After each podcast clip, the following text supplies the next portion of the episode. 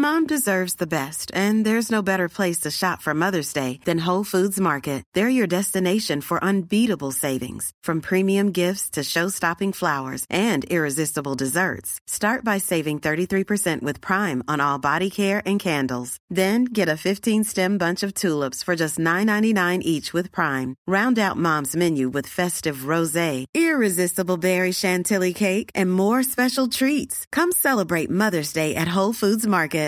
Hey, Dave. Yeah, Randy. Since we founded Bombas, we've always said our socks, underwear, and t shirts are super soft. Any new ideas? Maybe sublimely soft. Or disgustingly cozy? Wait, what? I got it. Bombas. Absurdly comfortable essentials for yourself And for those facing homelessness. because one purchased equals one donated. Wow, did we just write an ad?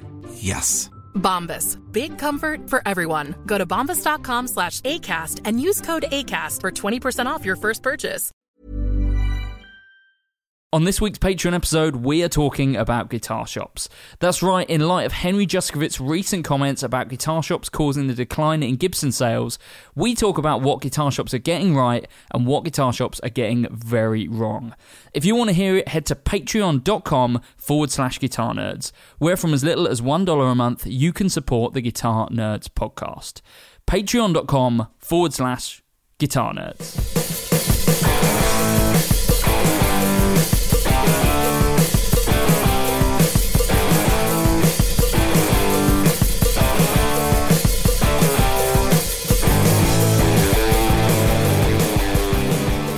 Hello and welcome to the Guitar Nerds podcast. I'm your host, Mark Packham, joined this evening by Matt Knight. Hang on. Good evening. Hang on. Well, Hang on. What? What? The Guitar Nerds podcast. What's that? Oh, sorry, the world's number one guitar podcast. ah, okay, yeah, of course. Joined, I'm your host, Mark Packham, joined this evening by Matt Knight we're number one.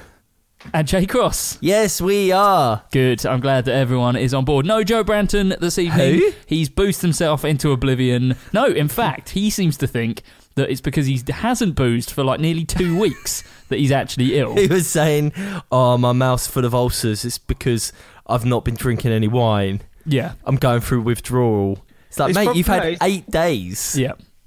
He's probably a bit like um, Lemmy, really, He- isn't yeah, he? he has to has to keep drinking or he'll die. But um, despite not having Joe Branton, we have got quite a packed show. We um, we went to the uh, the Guitar Show, which is a big exhibition uh, in Birmingham. Um, so we've got lots to talk about from there. Uh, we've also got some news on brand new Fender guitars and some new pedals, um, and loads of questions as well. Lots been going on this week. Um, first up, Jay. Before we started the podcast, little treat and a bit of homework for the listeners. Chas and Dave, Christmas Knees Up, 1982. Yeah. We um we just sat and had dinner before the podcast, and Jay and I uh, watched uh, possibly the greatest thing on YouTube ever. How did you? Because I came home and Mark and my girlfriend Maddie were sat here uh, watching this, and I came into this extremely strange scene where Mark was sitting there, sort of tapping his thighs along to the songs, and Maddie was just sat there looking at the screen, trying to decipher it all. Well, okay, so I'll tell you how this actually started. Okay. Is that we were both saying, do you know what's rubbish? Gigs and having to go out to gigs because most bands are rubbish, and how probably one percent of all the bands you've ever seen you've actually enjoyed. And I was like, I got into this thing where this week I've been really obsessed by listening to the best of Chas and Dave. Okay. Um, Chas and Dave, for our American listeners who definitely won't know, and definitely our younger listeners who won't know, are a duo of musicians, um, Cockney musicians, um, from the, I guess, probably late 70s is when they were actually putting out singles, mid 70s probably, um, right through to they're still playing now. Um, they do songs like Rabbit, which is about talking too much, uh, and the Sideboard song, which is about uh, the an 80s sort of family, 70s sort of family dynamic. Um, and their songs are very, very uh, Marmite as or, as they were. So you'll either absolutely love Chas and Dave, or you will not be able to listen to Chas and Dave. Dynamite. Exactly. Um, Lied twice. Actually, no, I've seen Chas and Dave, and then just Chas. Just Chas.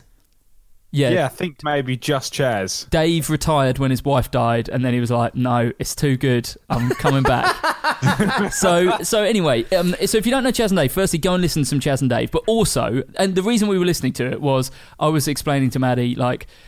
I love Chas and Dave, and she's heard some before, and she was saying I don't get it at all, and so we went. I just basically I powered through and went, no, you will love this. Um, so it's on YouTube. It's called Chas and Dave's Christmas Knees Up. And it, firstly, Chas and Dave are excellent musicians. They were session musicians before they started uh, doing their own stuff. So they're very, very uh, competent musicians. Like, it, just incredible playing. They actually play on the song that was sampled for the. Um, Slim Shady, that the first They Eminem single. You're right. Yeah, Um, yeah. So that that bass line and that piano part is um, the, like the electric piano part, the doo-dum, doo-doo-dum, that bit. That's Chas and Dave. Um, so with that in mind, go and look at um, Chas and Dave's Christmas Knees Up. Um, it's from 1982. It was on ITV, uh, British TV. It would have been played probably around sort of Christmas dinner time, I guess, when people have had a few beers. What they want is just a bit of a knees up um, and a bit of a sing song. I tell you the best bit about it. No Christmas songs. No Christmas songs No because they don't need it. Christmas songs so at the, all. the whole thing is set in basically like a fake pub, and it's Chas and Dave doing songs. There's a bit of there's a comedian that comes on. Firstly, Chas and Dave are excellent. Uh, at playing, uh, Dave is playing uh, Yamaha BB and getting probably one of the best bass sounds It I've sounded. ever heard. It sounded absolutely fantastic. Chas is obviously there, you know, pounding away on the piano, and then halfway through, they're like, "Oh yeah, with they do a comedian. There's all this sort of stuff," and then next, Well, before before you Yeah. say that, we were watching it, and on the side of the stage, I saw a Telecaster and an amp, and I went, "I bet you, I bet you, Albert Lee comes out in a bit." And not five minutes later, Albert Lee came out. Yeah. and they did Country Boy. It was so good. some it, just incredible, absolutely mind blowing. If you want to kind of masterclass in kind of like chicken picking, kind of Yeah, yeah, very country totally. stuff. Um, I mean, Albert Lee is obviously a master, but this particular performance, I think, because they've probably been on set all day, they've had a few beers, everything's played at double the speed that it should be. Um, yeah, it's very very good. So Albert Lee comes on, does a couple of tunes, um, and then after that, um, a Strat appears on stage.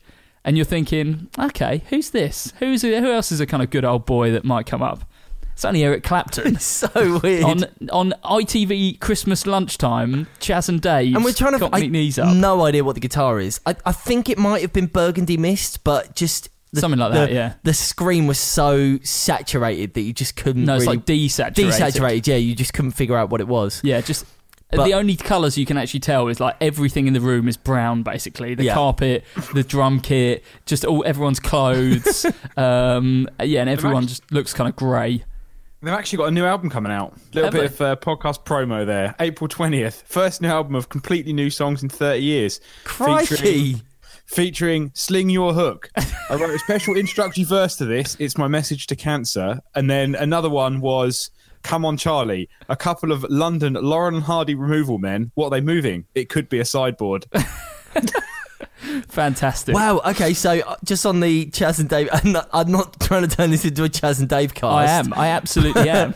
but on the uh, on the Chas and Dave Wikipedia, it actually tells you here in 1983, Chas and Dave presented their own variety show. Uh, there were six episodes, and then the knees up. The- I think the knees up was first The knees up was because the knee- first. The knees up definitely said thr uh, 1982 on it. broadcast on on Channel Five. No, definitely That's what it not. says here. No, Channel Five didn't start until 1997, so Weird. that must be a different knees up, a modern knees up. no, it was will. 1982. Yeah, with uh, with It can't have been on Clapton. Channel Five because Channel Weird, Five that's what it- didn't exist. yeah, no, yeah, you're right. But then, yeah, six six other episodes came out afterwards. Speaking, I tell you what. Speaking of um, Albert Lee, I was watching, and this again maybe won't translate to uh, our listeners outside of the United Kingdom, but uh, and anyone over the age of anyone under the age of about Thirty. 35. Yeah.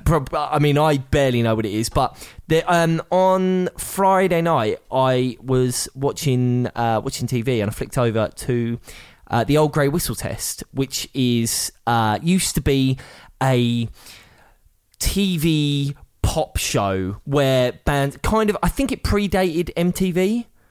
Uh, yeah, definitely, definitely. What, Old Grey Whistle Test? Yeah. Yeah, it's like started in like 1970s. Was it that? Was it that long? I think it Okay, was didn't- earlier than that. Actually, I think it was in the late 60s. Yeah, okay, yeah, I guess it was, yeah. So, pre- and it was a place where you could watch bands play, and um, it was hosted by Whispering Bob Harris, and uh, that was Harris for people sorry, who speak Harris. proper.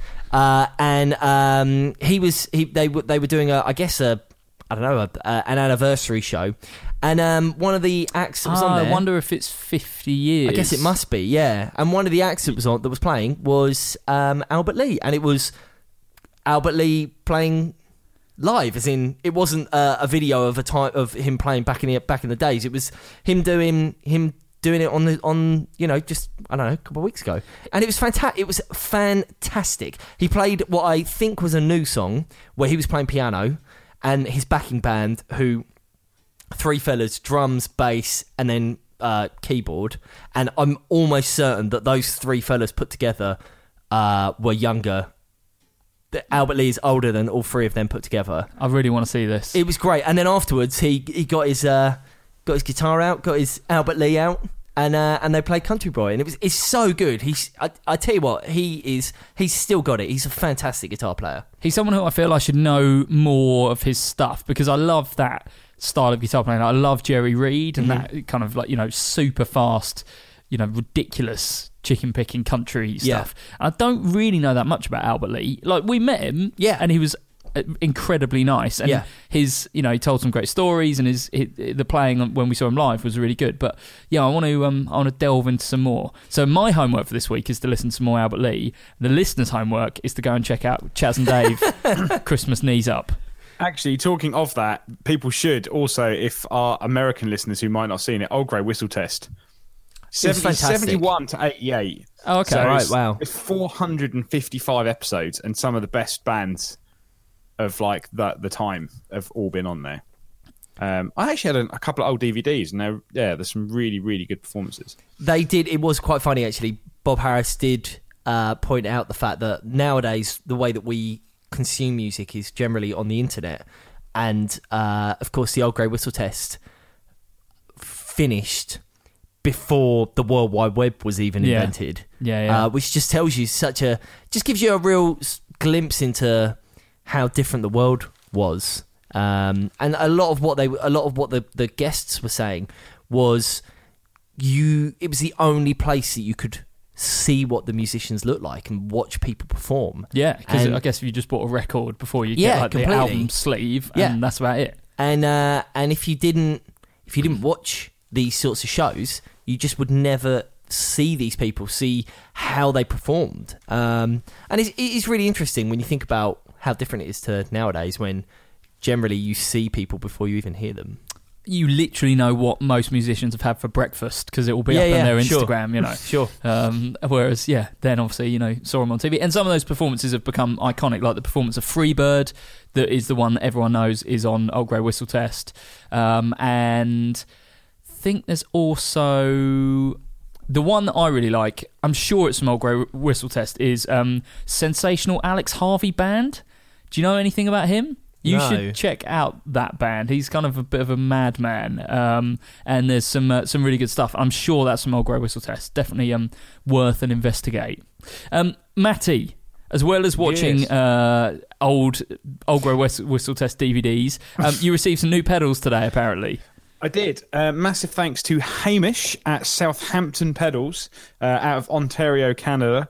Um, we missed him at NAMM at the uh, little boutique pedals thing. And I think we gave one of the other guys on there a card, and he was like, "Oh, I'm really sorry, I missed you. Try and pop, up, you know, drop by on the next day." But the next day was Sunday, and I was so incredibly hungover, and I think so was he because he was also at the Pedal Builder Summit, but obviously we didn't know who each other were. Uh, I didn't get to go back, but he said, "Oh well, I'll send you a couple of my pedals. Which ones do you want?" Uh, and I looked through and I thought, well, I'll pick the two ones that would be most suitable to the nerds. Um, so yeah, his website is Southampton Pedals. He sent the utility knife, um, which is a flanger, chorus, tremolo, and phaser, Wow. all in one box that you can select. But it's just got three controls. So the idea is that instead of having four separate pedals on your board, you just have one of these, and then depending on what you need for what song, you've you just turn it to what effect you want, and then you've got three simple controls. And I was like, oh, that's a really cool idea. what do we You know? know, basi- do we know sort of pricing and things like that? Uh, this one is 280 Canadian. Okay, So that comes out at. I think Jay's let's have a doing the maths right now.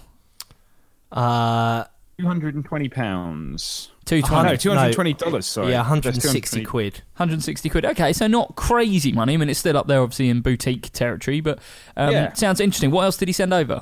He sent the, and I hope I'm pronouncing this right, the Isotino, I C T N T I N E O, um, which is, then the reason I picked this one is because he calls it a preamp EQ. I call it a possible awesome make gooder pedal.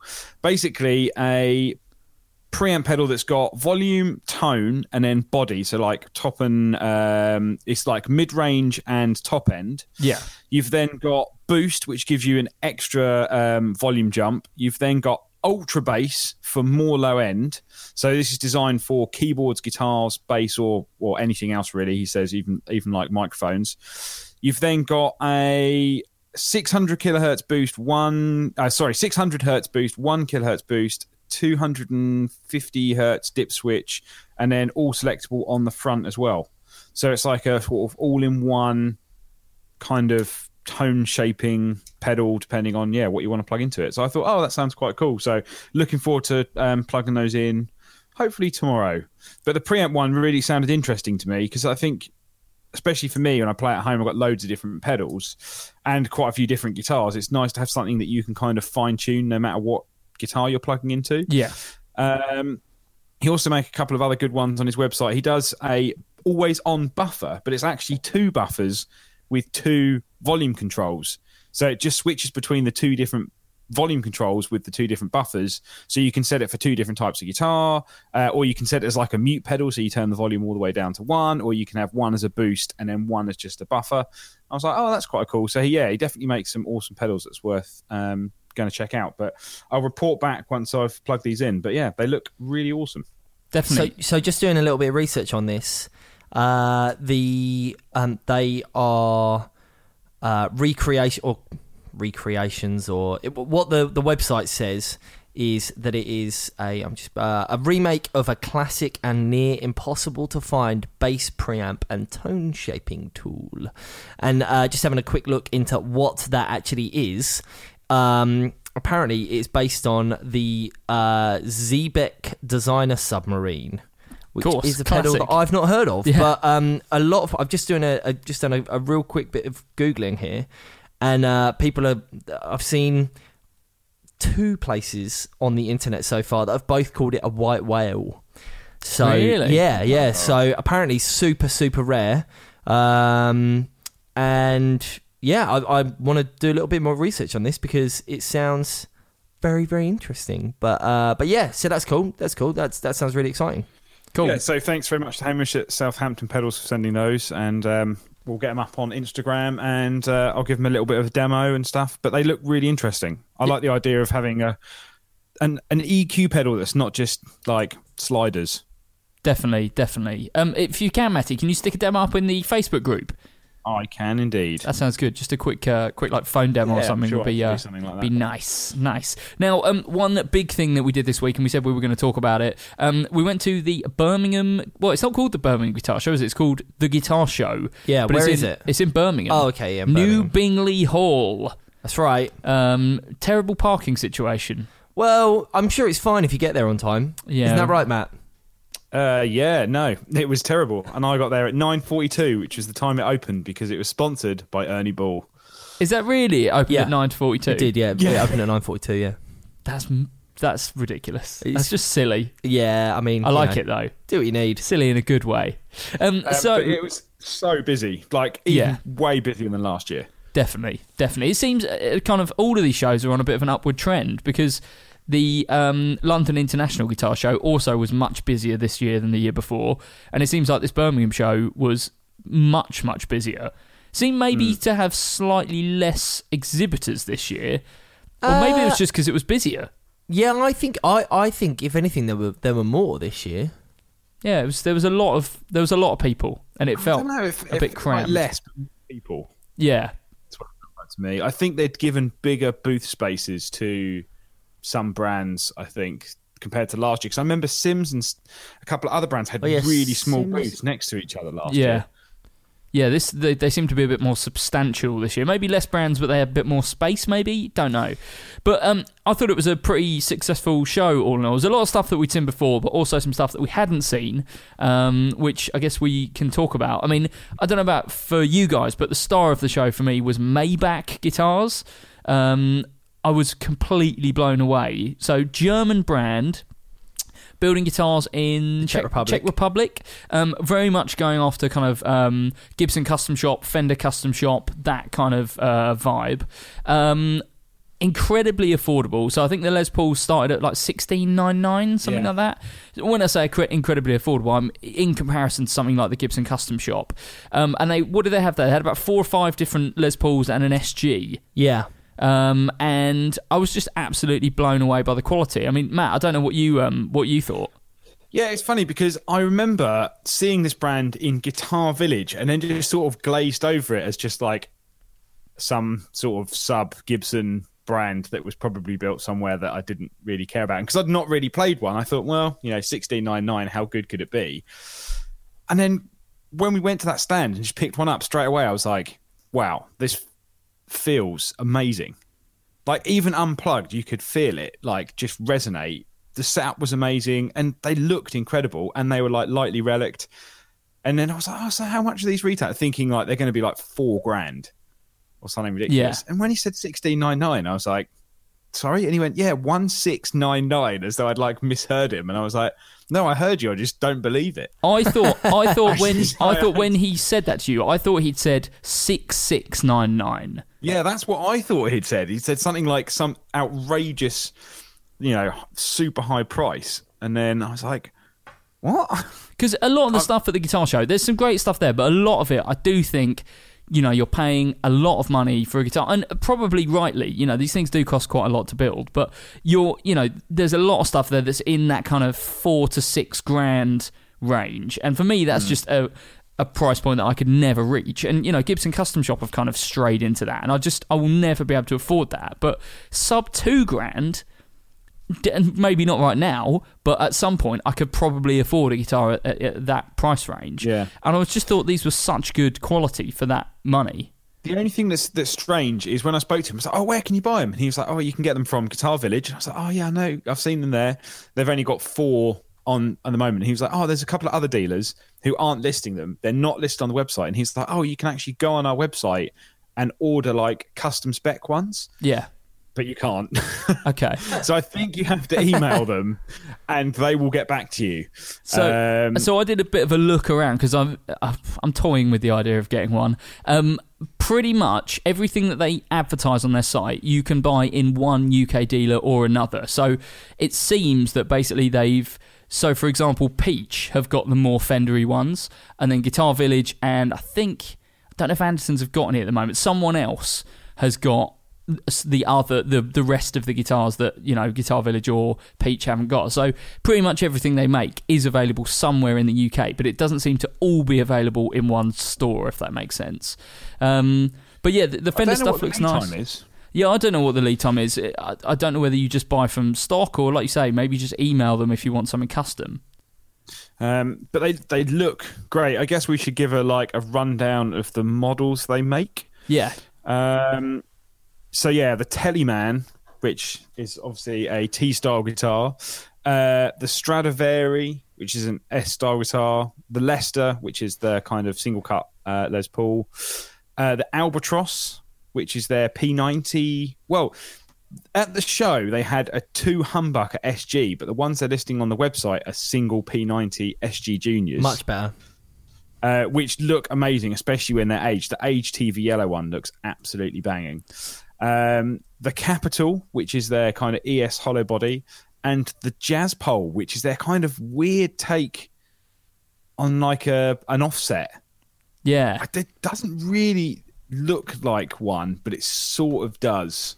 Um, but they do a really cool one of those in like aged black um, with a tort guard. But he said there was different variations, so I think you can email them and be like, "Oh, can I get?" I want think they offer yeah. the same colours, but they they might do like pickup variations and and things like that. Yeah, I sort of Um, think but- you, you can just kind of get whatever you want from them as long as it's kind of vaguely near what they already make. You could probably custom spec anything. But he said that SG's Junior were cheaper. And I'm like, cheaper than sixteen nine nine? Like, really, for that? So I'd love to to find one just to see how much they are. Because if they're like fifteen hundred quid, it's an absolute winner. Well, I mean, looking at the tellies, looking at the street price in the UK, they seem to be around the twelve hundred quid mark, which is pretty impressive.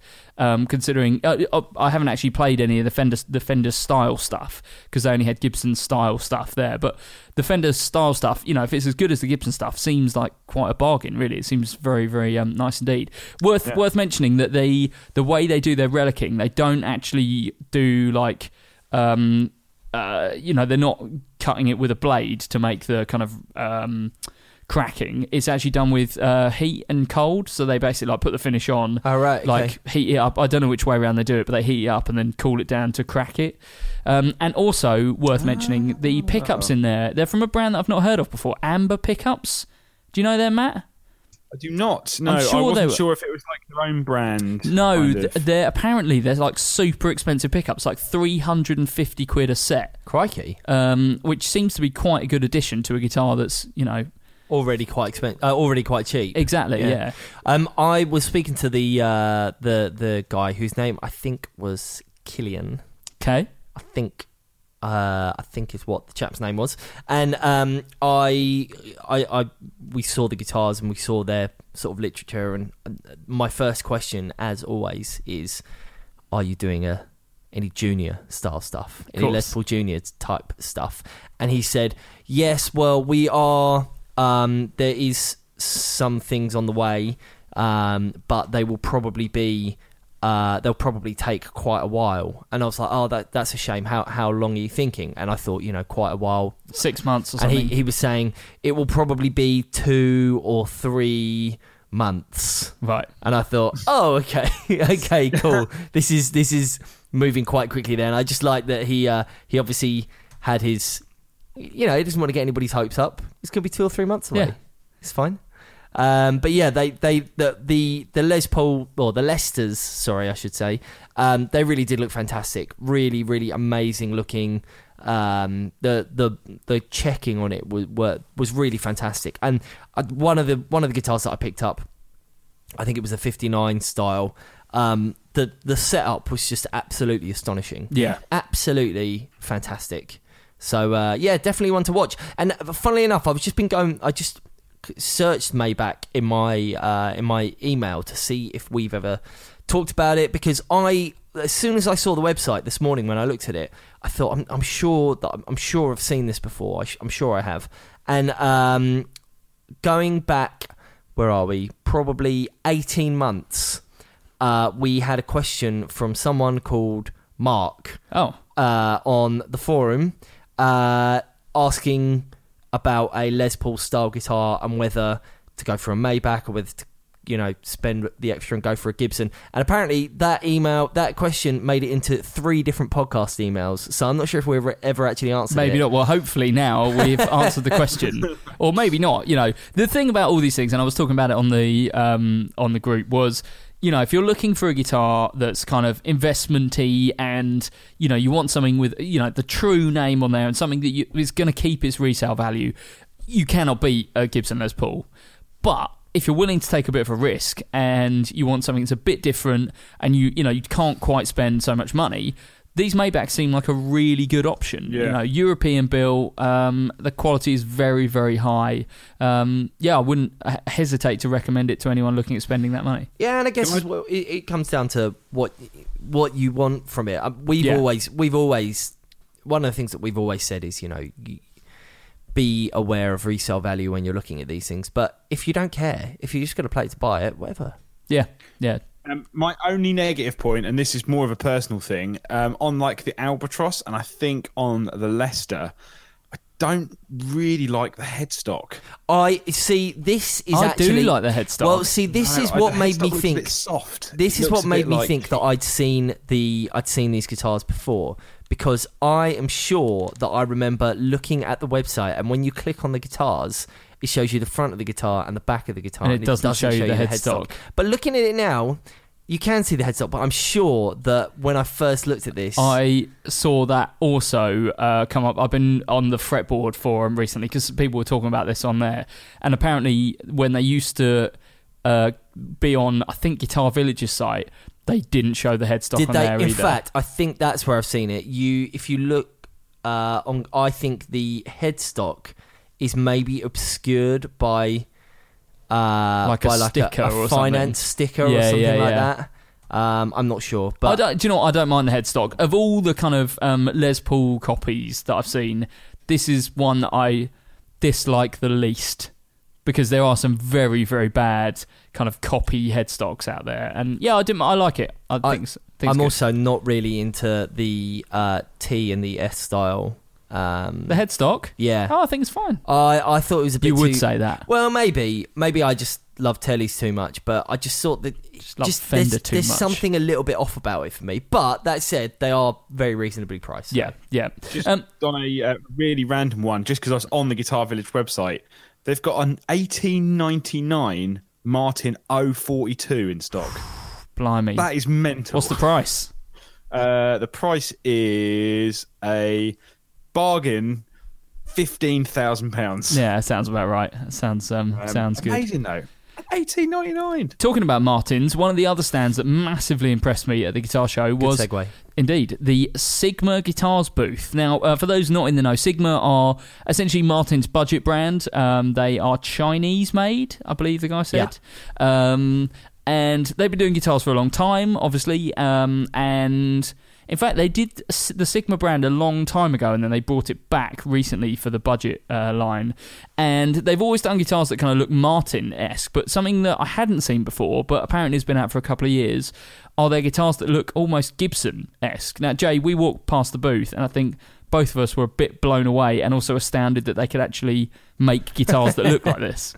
Yeah, yeah. They uh, they were fantastic looking guitars, and the prices were really something to behold. So there was three models. There was a J200 style, Yeah. a J45 style, and something else. Yeah, as well I can't remember. I've... I'm just trying to find it on their website, and I am struggling. I wonder if no, I'm I'm not sure, but they they looked um they looked really fantastic, and they started from like 300 quid. Something yeah, like oh that? yeah, they were they were very very reasonable. A lot can happen in the next three years. Like a chatbot may be your new best friend. But what won't change? Needing health insurance. United Healthcare Tri Term Medical Plans are available for these changing times. Underwritten by Golden Rule Insurance Company, they offer budget friendly, flexible coverage for people who are in between jobs or missed open enrollment. The plans last nearly three years in some states, with access to a nationwide network of doctors and hospitals. So, for whatever tomorrow brings, United Healthcare Tri Term Medical Plans may be for you. Learn more at uh1.com. There's never been a faster or easier way to start your weight loss journey than with PlushCare. PlushCare accepts most insurance plans and gives you online access to board-certified physicians who can prescribe FDA-approved weight loss medications like Wegovy and Zepbound for those who qualify. Take charge of your health and speak with a board-certified physician about a weight loss plan that's right for you. Get started today at plushcare.com slash weight loss. That's plushcare.com slash weight loss. plushcare.com slash weight loss. Since 2013, Bombas has donated over 100 million socks, underwear, and t-shirts to those facing homelessness. If we counted those on air, this ad would last over 1,157 days. But if we counted the time it takes to make a donation possible, it would take just a few clicks. Because every time you make a purchase, Bombas donates an item to someone who needs it. Go to bombas.com slash ACAST and use code ACAST for 20% off your first purchase. That's bombas.com slash ACAST, code ACAST. Um, and yeah, if you were after kind of Gibson alike, but obviously you know didn't want to spend, you know, let's say you wanted a J45 for example, um, and you wanted something that looked exactly like a J45, and you couldn't spend you know Gibson money for a J45, this would be an option definitely. Um, I was very very surprised at how inexpensive they were, and also the build quality seemed very good. I just picked one up briefly, and I know Sigma guitars have always been pretty good value for money, but these just something about these seem like they put in a little bit of extra effort to uh, to wind up the competition. Don't you think? to wind up the competition. Yeah. Yeah, no, they they looked they they looked really nice. Um, it was we, you know, we were at a guitar show. They they did ask if we wanted to try them out, but it's just It's too it's just, loud. It's just not the place. Even Yeah. the acoustic room was was just people strumming chords yeah. and playing Rocky Raccoon, there was no, Blackbird. That's the one. Blackbird. Yeah, that it is Blackbird. I always get those two songs Yeah, mixed it's weird. up. They're So not the Rocky same. Raccoon is a fantastic song. Yeah, One of my favourite Beatles songs. behind Blackbird. After Blackbird, yeah. Yeah, Right, yeah. That's number one. Blackbird number one. Blackbird the best. Any animal themed. Um, Yeah, my top song. three Beatles songs are Blackbird, Rocky Raccoon, and I Am the Walrus. Okay, can we name any more Beatles animal theme songs? Um, Come on, uh, Jay. Come on. uh, I'm surprised you got I'm the Walrus actually. uh, the reason that I know I Am the Walrus, and I can't remember why I had this, uh, but I knew I Am the Walrus because when I was a kid, my parents had some sort of compilation uh, album that had uh, Jim Carrey singing. I remember this. I Am the Walrus. Yeah, there was like a Beatles, uh, like people singing the Beatles, and Jim Carrey was on it. and God, I, that- I can't. that's a long time ago. I can't. My parents had that, and I can't. This apparently it was a George Martin album. Well, you know, comp- compiled by George Martin. Yeah. And uh, yeah, Robin Williams is on there. Uh, Celine Dion is on there. Uh, Billy Connolly, of course. Um, yeah, I can't name any other Beatles songs with animals in the title. I can't either. Now that we've Three uh, Little Piggies. piggies, there we go. Piggies, that's Three one. Little- Yeah. Yeah, got it. Um, so um, probably hands. Well, I say probably hands down the best looking booth. Um, at the guitar show was Monty's guitars. Matt, what did you think of the display that Monty's had put on? It, it was so incredibly well thought out and just. It looked exactly how I'd imagine their workshop to look. And then when I spoke to Matt uh, later in the day, he went, "This is exactly how our workshop looks." and um, you kind of you you kind of get that vibe. And, and when I was speaking to him, he was just like, "I basically wanted to create a company that was everything I ever wanted to be when I bought something like a humbucker. So if I bought my pickups, or if I bought a pickup set of pickups that are these magical path pickups, how would I want them to be presented? And I think that's like throughout the whole company. I mean, they were wearing those like like all like incredibly well dressed with the kind of uh, like work jackets on, and it was just it all looked very smart and very kind of vintage England, I guess. I think it's I got guess, more like- of a it's got more of an American vibe. Like that display wouldn't be out of place in Back to the Future Three. Do you know what I mean? Totally, totally. Yeah.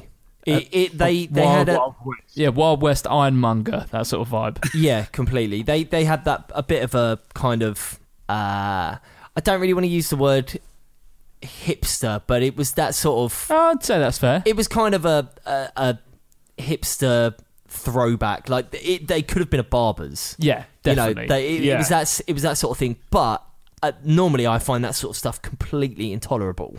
Um, but it's made up by the fact, uh, made up for the fact that uh, Matt is really nice, and uh, also there for the first time, uh, it was uh, a friend of ours, Yeah. from back in the day, um, Tim, Tim Hughes, who you used to be in a band with. yeah, very briefly, yeah. And uh, but yeah, he's just a guy who we've known from from playing in bands in Brighton, and he uh, ran a touring company. And he, at one point, he had he, he had a company that ran like five Mercedes Sprinters, um, and uh, and he, he's got rid of pretty much everything, and now he's just a guitar tech. Uh, and he he was saying like his life is a lot more simple and Yeah, a lot more fun I bet. and a lot more fulfilling because he is taking cool things and making them cooler. And he and Matt work really closely together. And also their their workshop is just over the road from the guys at uh, Audio Kitchen Yep. who make that. Um, is it the Tall Trees? Is that that name of that pedal, Matty? Uh, that massive no, one. there- there's one called the Little Chopper. I know that. And then I'm sure the Tall Trees is the uh, is the the the big trees. I think is the the pedal that they had on display when we went to. Uh, yes, it is. We went to Big trees. uh, the London South International England Guitar Guitar Show Yeah. last year. Yeah. Uh, they had that on display, and that was that's it's simply simply wonderful. I mean, big money, Yeah. but incredible. So we should talk the, about um, what Monty's actually had because they obviously, you know, they're known for their pickups, um, but they also had some complete circuits there, didn't they, Matt? So like wiring so- harnesses and things like that. Yeah, they had a five-way wiring harness that basically drops in on your um, Telecaster to give you a bunch of extra kind of beefy options to your telly. He was saying that it basically turns your telly into like a Les Paul Junior, basically. Um, and they were seventy-five quid. I was really tempted. Um, but I didn't have any money. uh, but I, but I thought they looked really cool. They were doing. They they also had a few of their guitars there, uh, so it's not something they've like officially put on the website yet. But they're starting to do. They obviously do a lot of guitar work, and Matt came through Chandler's and worked on a load of original 59 Les Pauls and a load of vintage uh, Fenders. And he's decided to kind of move into doing some like custom guitar work. So I think there's more coming on their website soon. But I think if you really want something, they've they've put a few pictures up on Instagram of a couple they've built, so you can always contact them for more. But the main thing I think they're focusing on right now are the pickups, uh, the wiring harnesses. Um, but they when I was talking to him, he's just said like business is mental. We can't. We're getting more repair work, more and more repair work, and we're trying to run the shop and, and do all the pickups and everything at the same time. They are really Um, becoming kind of the guys in the UK too. You know, if you want a bit of special treatment to your guitar, that's the place you send it. You know, you take it to Yeah. Monty's.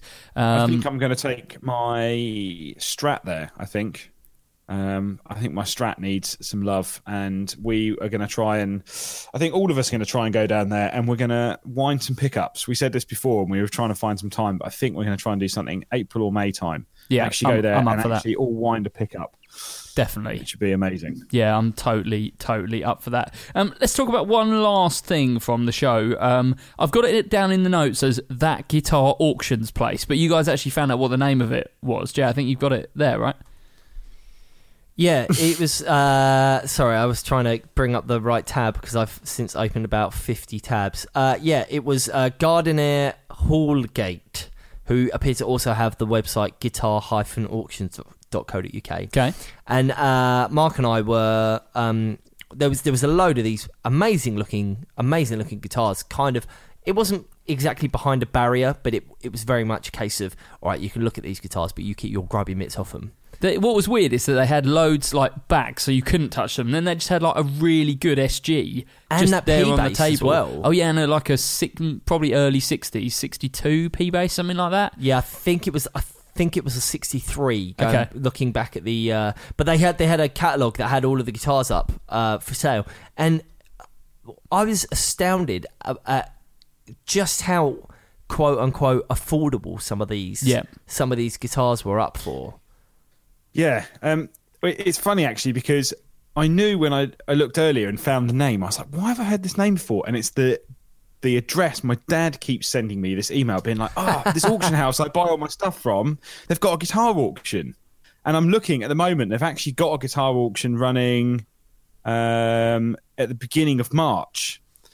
Uh, the only thing about a traditional auction, because I've been to quite a few of them, because my dad's a bit of a like an antiques freak, is that you forget that you have to pay like VAT and commission on top of the price of the hammer price. Yeah, that's how they And get so you. the, and now because everything they estimate so much of it off eBay, the estimates are really inflated, and yeah, then you forget you have to pay commission and and you have to go and collect it a lot of the time as well. Or if you ship it, they pay it, you pay a massive surcharge. So I think the key to these sort of things is basically always looking at the catalog and um, just basically sitting there all day until something and pick a few and then you know set your limit and then try and get something cheap.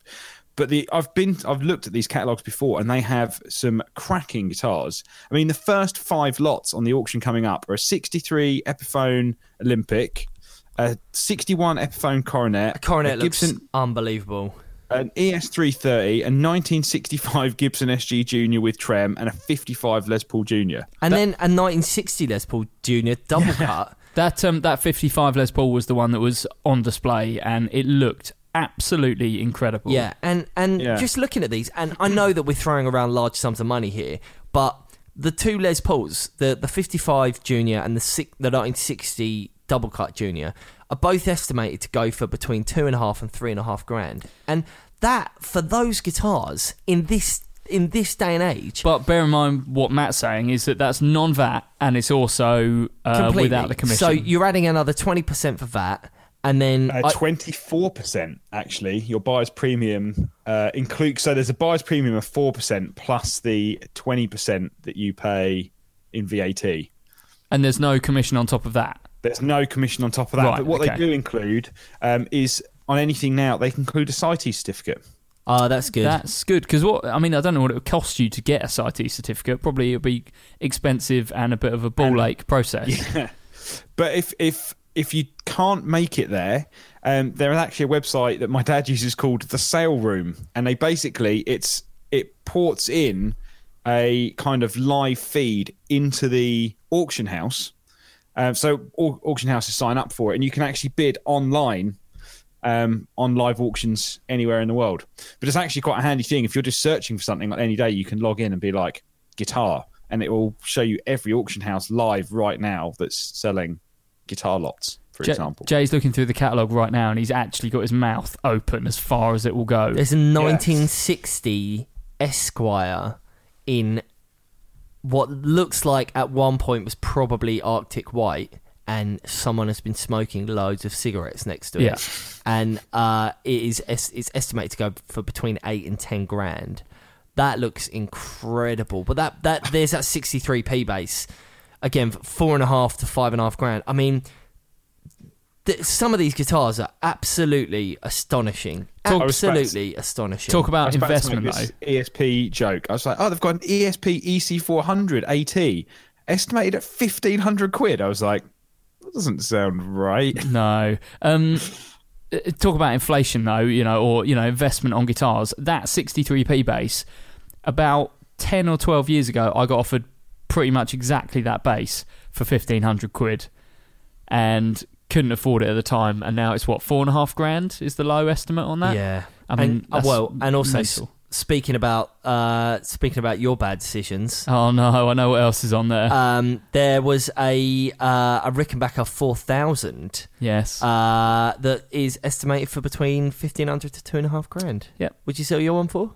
500 quid. Oh, there we go. Isn't it also ruined now? Yeah, it's wrecked. And it, I know the guy's got it and he's wrecked it, and I hate him. But um, this this this auction house, because I've looked before, has exactly five hundred and sixty-seven. No, three hundred and fifty-eight guitar lots, and then a further two or three hundred lots of miscellaneous guitar effects and um, various studio bits of equipment. If there, I would say if there's three words that describe things that you like, Matty, miscellaneous guitar effects. That's like if you just being stuck in a room and a new lot coming up, and you're like, oh yeah, I'll get that one as well. Oh yeah, I'll, MGE, mate. I'll get that one. One, of- I, and I don't want to turn this podcast into uh, the 60 Cycle Hum podcast by just looking at things on the internet. Uh, mind you, I suppose that is what we do anyway.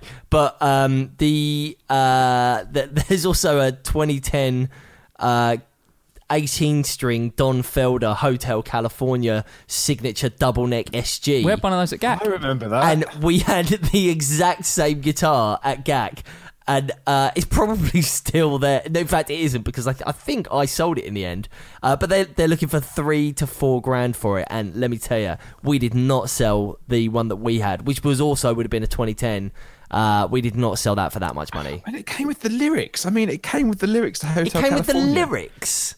Yeah, do you not remember? No. It's written on a piece of paper. It came with the lyric sheet to Hotel California. Was it written by Don Felder? Because It otherwise, was, it was like a scan of his original lyrics, God. which Um, he probably wrote before they made the guitar. Just like, quick, write some lyrics. Uh, how'd it go again? I can't remember. I never sang it.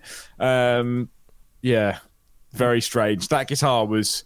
It's not. I'm sure they sold loads in America, but it wasn't one for an, an English audience. I think. basically no one cares about Don Felder. That's what you're saying.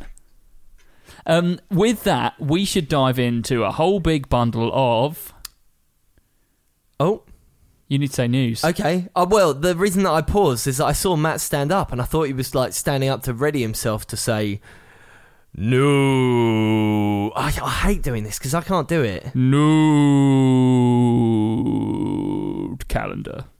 It doesn't. It's not quite the same, It's is not quite the same. I feel bad for saying it, but it It's is the only thing it he's is- good at. It is better when he's here. It's the only thing he's good at. Um, so, first bit of news this week. Jay Cross, you want to talk about this because it is a Fender Eric Johnson signature Strat Thin Line. That's right. Officially announced this week. What can I tell you? Um, very, very, very cool guitar. Actually, very interesting. Uh, in the it's so the first thing that I noticed when I uh, when I saw this guitar for the first time was um, the weird placement of the F hole, and um, the it, it really I really found it difficult to work out why the weird F hole was why the F hole was in the weird, was in such a strange place.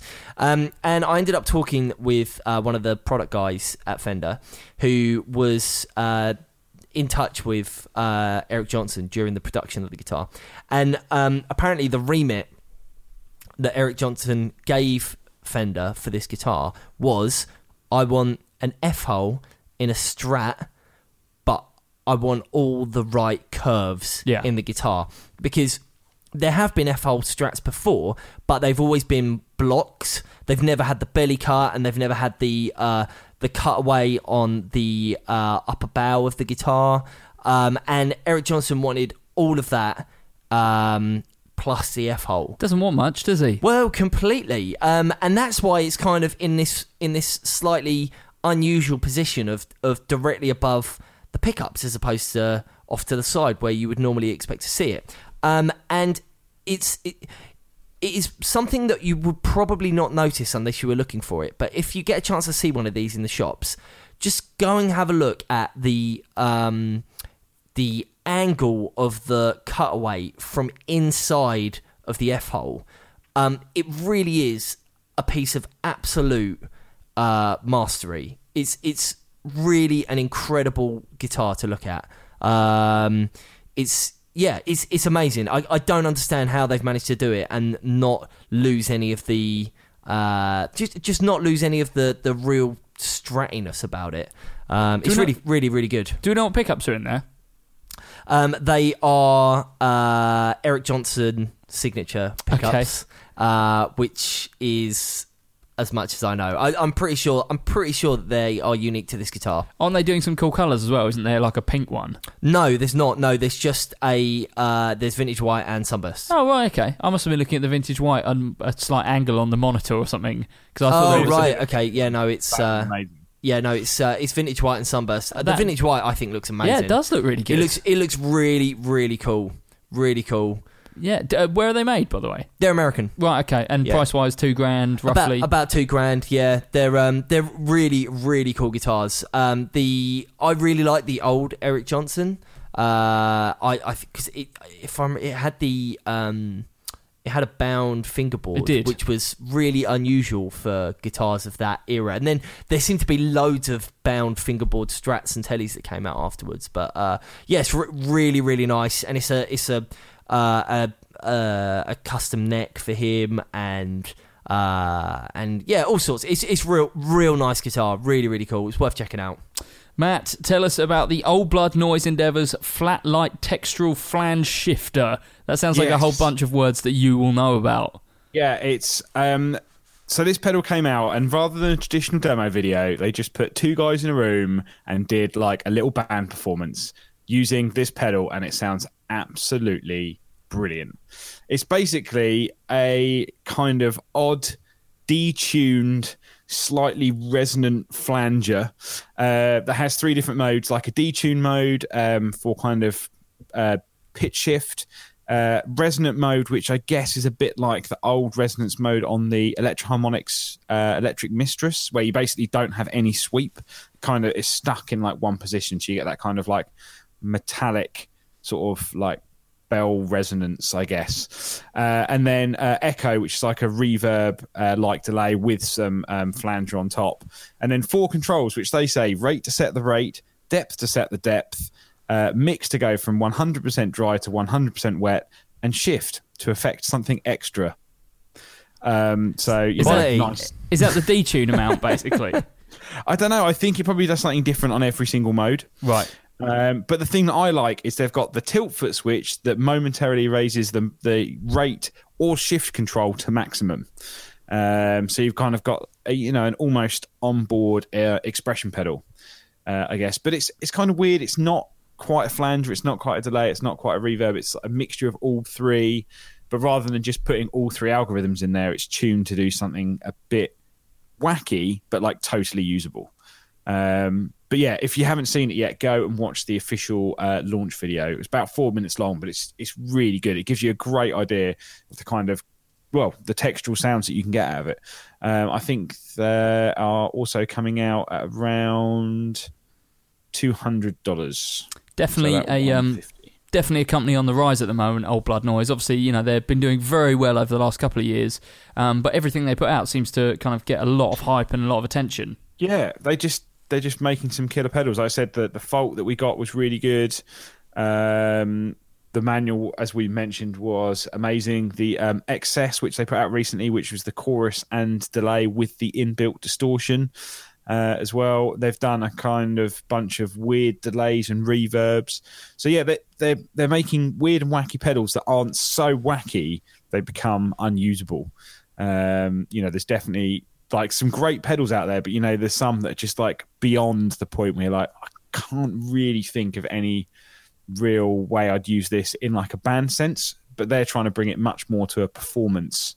So like, we want to make weird pedals, but we want to make sure you can like perform with them. They're not just a studio ambient tool, I guess.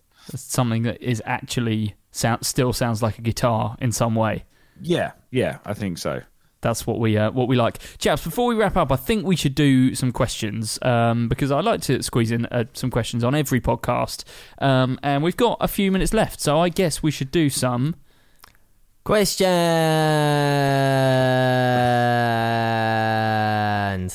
Someone called you Mr. Squeaky on the Facebook group the other day, and now I realise why. I did see that actually. I think it's it's very apt. John says, "Did the Line Six Helix HX replace the Boss MS3?" Matt Knight. yes, it did. Next question. Matt, seriously, because there's quite a bit of discussion about this on the board, uh, and the feedback seems to be no, because firstly, they're in quite different price points, from what I understand.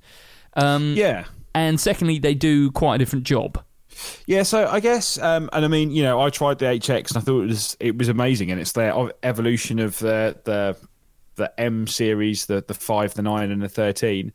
I guess they're two different price points, and they the biggest thing for me is they're two different sizes. So the HX is actually quite a big pedal. So that's more of like your central. You would have that and probably nothing else really where the MS3 becomes more of like the brain to maybe a slightly, if you want to like reduce the size of your pedal board, um, or you just want a brain to control a couple of e- extra bits. In in a sense, they do a very very similar job. They've, they're both multi effects units. They've both got interchangeable um, effects loops. They've both got external loops. Um, the MS3 has has one more, but the Helix has the chance to kind of shift them around a little bit more but yeah, they're they're two very different price points. One's obviously the MS3 is a lot more stripped back. The HX is a little bit more flashy. But I guess it's there is no right or wrong. I mean, I personally would go for the MS3. One, obviously, it is the company I work for, and I've been using it at home for a very long time. And I like the much smaller. I like how small you can get the pedal board.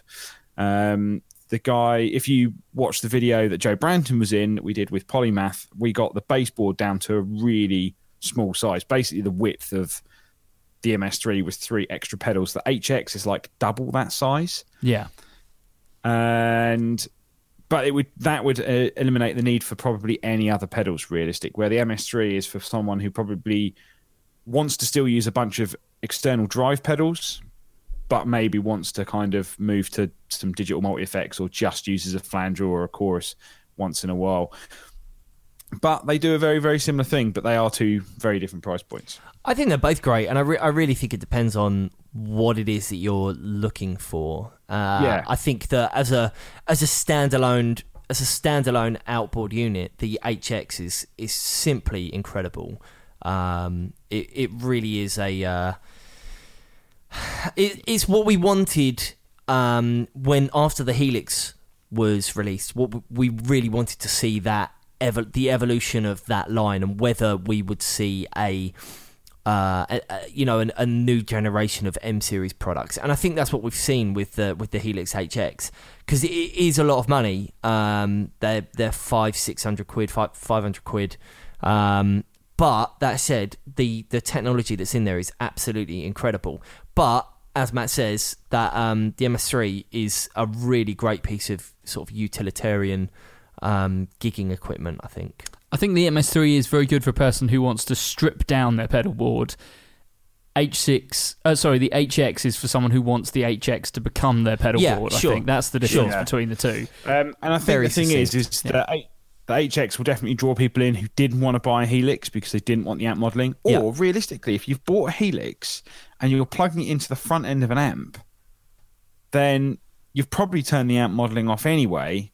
So I can see a lot of people maybe selling their Helix and just buying the HX. Um, the thing that I, I personally like more about the MS3 is the how much you can um, program all the switches and all the assigned functions you can do for external control as well. Um, or you know, just on board, being able to go between that that manual and that memory mode, and then being able to program all the switches. Um, but that, like that said, the HX Effects has got some some great sounds on it. I love the fact they put all the legacy pedals on there um, because they're all the the rack units that I use. They're all those classic, you know, early um, four series pedals. You know, the MM4, the DL4, the FM4 are all in there now as well, which I think is very cool. Um, but yeah, I think the only difference some people will probably just be the price, which is is an almost two hundred pound difference. But I think side by side, the effects are going to be, you know, both very very good. But they do different things. Boston Line Six back again, ruling the digital effects space as it should uh, as it should be. Yeah. With that, uh, we should wrap this one up. Um, if you want to hear more of from the Guitar Nerds, every week we record an extra half an hour of content for our Patreon listeners. If you want to find out more about that, patreon.com forward slash guitar nerds, where from as little as $1 a month, you can support the Guitar Nerds podcast. From $5 a month, you get the extra half an hour of content every week, plus access to exclusive interviews and mini series like Branton's Ranton, where Joe Branton goes off on one uh, about things that he doesn't like. At the $10 se- uh, tier, you get your name read out on air, normally by Joe Branton, but this week, I think by Jay Cross. And following the rules that we've set for Joe Branton, you have to do it in one breath. Can you do it? Are you up to the challenge? I wasn't expecting to have to do this. Well, you should have. Do you not want to do it? No, I can't do it. I've got asthma. I've got worse asthma. No, definitely not. I'll do the song. See, the problem here is if I don't do it, uh, he won't. He won't be listening. He, he He, he's not going to listen to this. I'm just He a little doesn't bit. ha- as if he knows how to use a phone to like listen to a podcast. He says he's been listening to more Mm, podcasts. Definitely not. Mm, you're probably right. I was going to um, do a Chas and Dave backing, but I can't think of anything that doesn't require the words for you to understand what it is.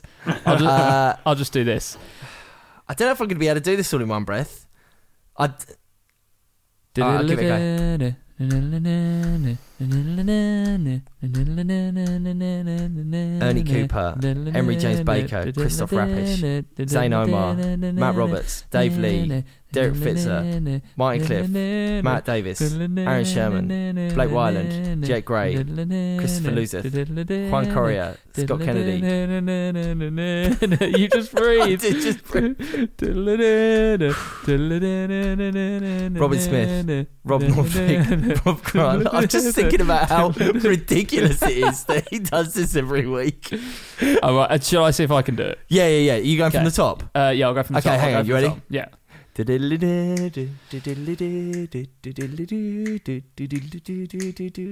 Ernie Cooper, Emery James Baker, Christopher Raptish, Zane Omar, Matt Roberts, Dave Lee, Derek Fitzer, Martin Cliff, Matt Davis, Aaron Sherman, Blake, Blake Wyland, Jake Gray, Christopher Lozeth, Joanne Correa, Scott, Scott Kennedy, Robin Smith, Rob Norvik, Rob Grant, Derek Rich, Chris Connors, Andy Joyce, Carlos Mancha, Steve Merkel, Blair Toms, Mark Cross, Brad Page, JD Short, Andy McKenzie, Laurie Anstis, Jack Godfrey, Paul Corrigan, Matt Quinn, Matt Quine, Will Klesko, Brian, Phil Thompson, Moon Gravett, Colin Anderson! Oh man, I can't believe we found a really weird skill I that Joe has. I can't believe you actually corrected yourself. Joe Branton would just. In fact, that was probably better than Joe because you actually said everyone's name properly. I think I took a mini breath halfway through. I'm not Did gonna you? lie. There was a Ah. little. There's a little. Also, I think you said Juan rather than Juan. yeah, that's what I meant. Juan. Right, Come, okay. come on. I, d- I went back and corrected the one that I got wrong. I'm not just going to be able to do two. Okay.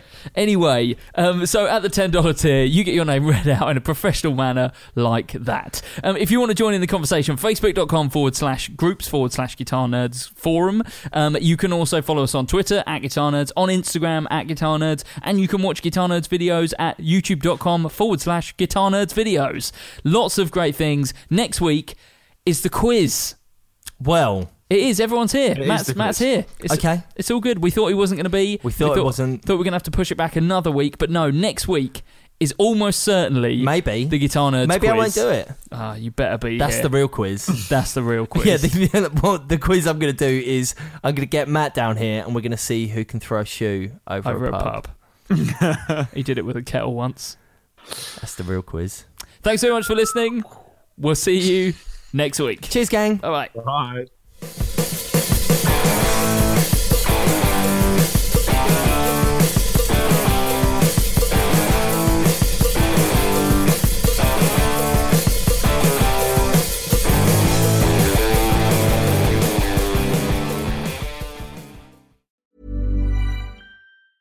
Mom deserves the best, and there's no better place to shop for Mother's Day than Whole Foods Market. They're your destination for unbeatable savings, from premium gifts to show-stopping flowers and irresistible desserts. Start by saving 33% with Prime on all body care and candles. Then get a 15-stem bunch of tulips for just $9.99 each with Prime. Round out Mom's menu with festive rosé, irresistible berry chantilly cake, and more special treats. Come celebrate Mother's Day at Whole Foods Market. Hi, I'm Daniel, founder of Pretty Litter. Cats and cat owners deserve better than any old fashioned litter. That's why I teamed up with scientists and veterinarians to create Pretty Litter. Its innovative crystal formula has superior odor control and weighs up to 80% less than clay litter. Pretty Litter even monitors health by changing colors to help detect early signs of potential illness. It's the world's smartest kitty litter. Go to prettylitter.com and use code ACAST for 20% off your first order and a free cat toy. Terms and conditions apply. See site for details.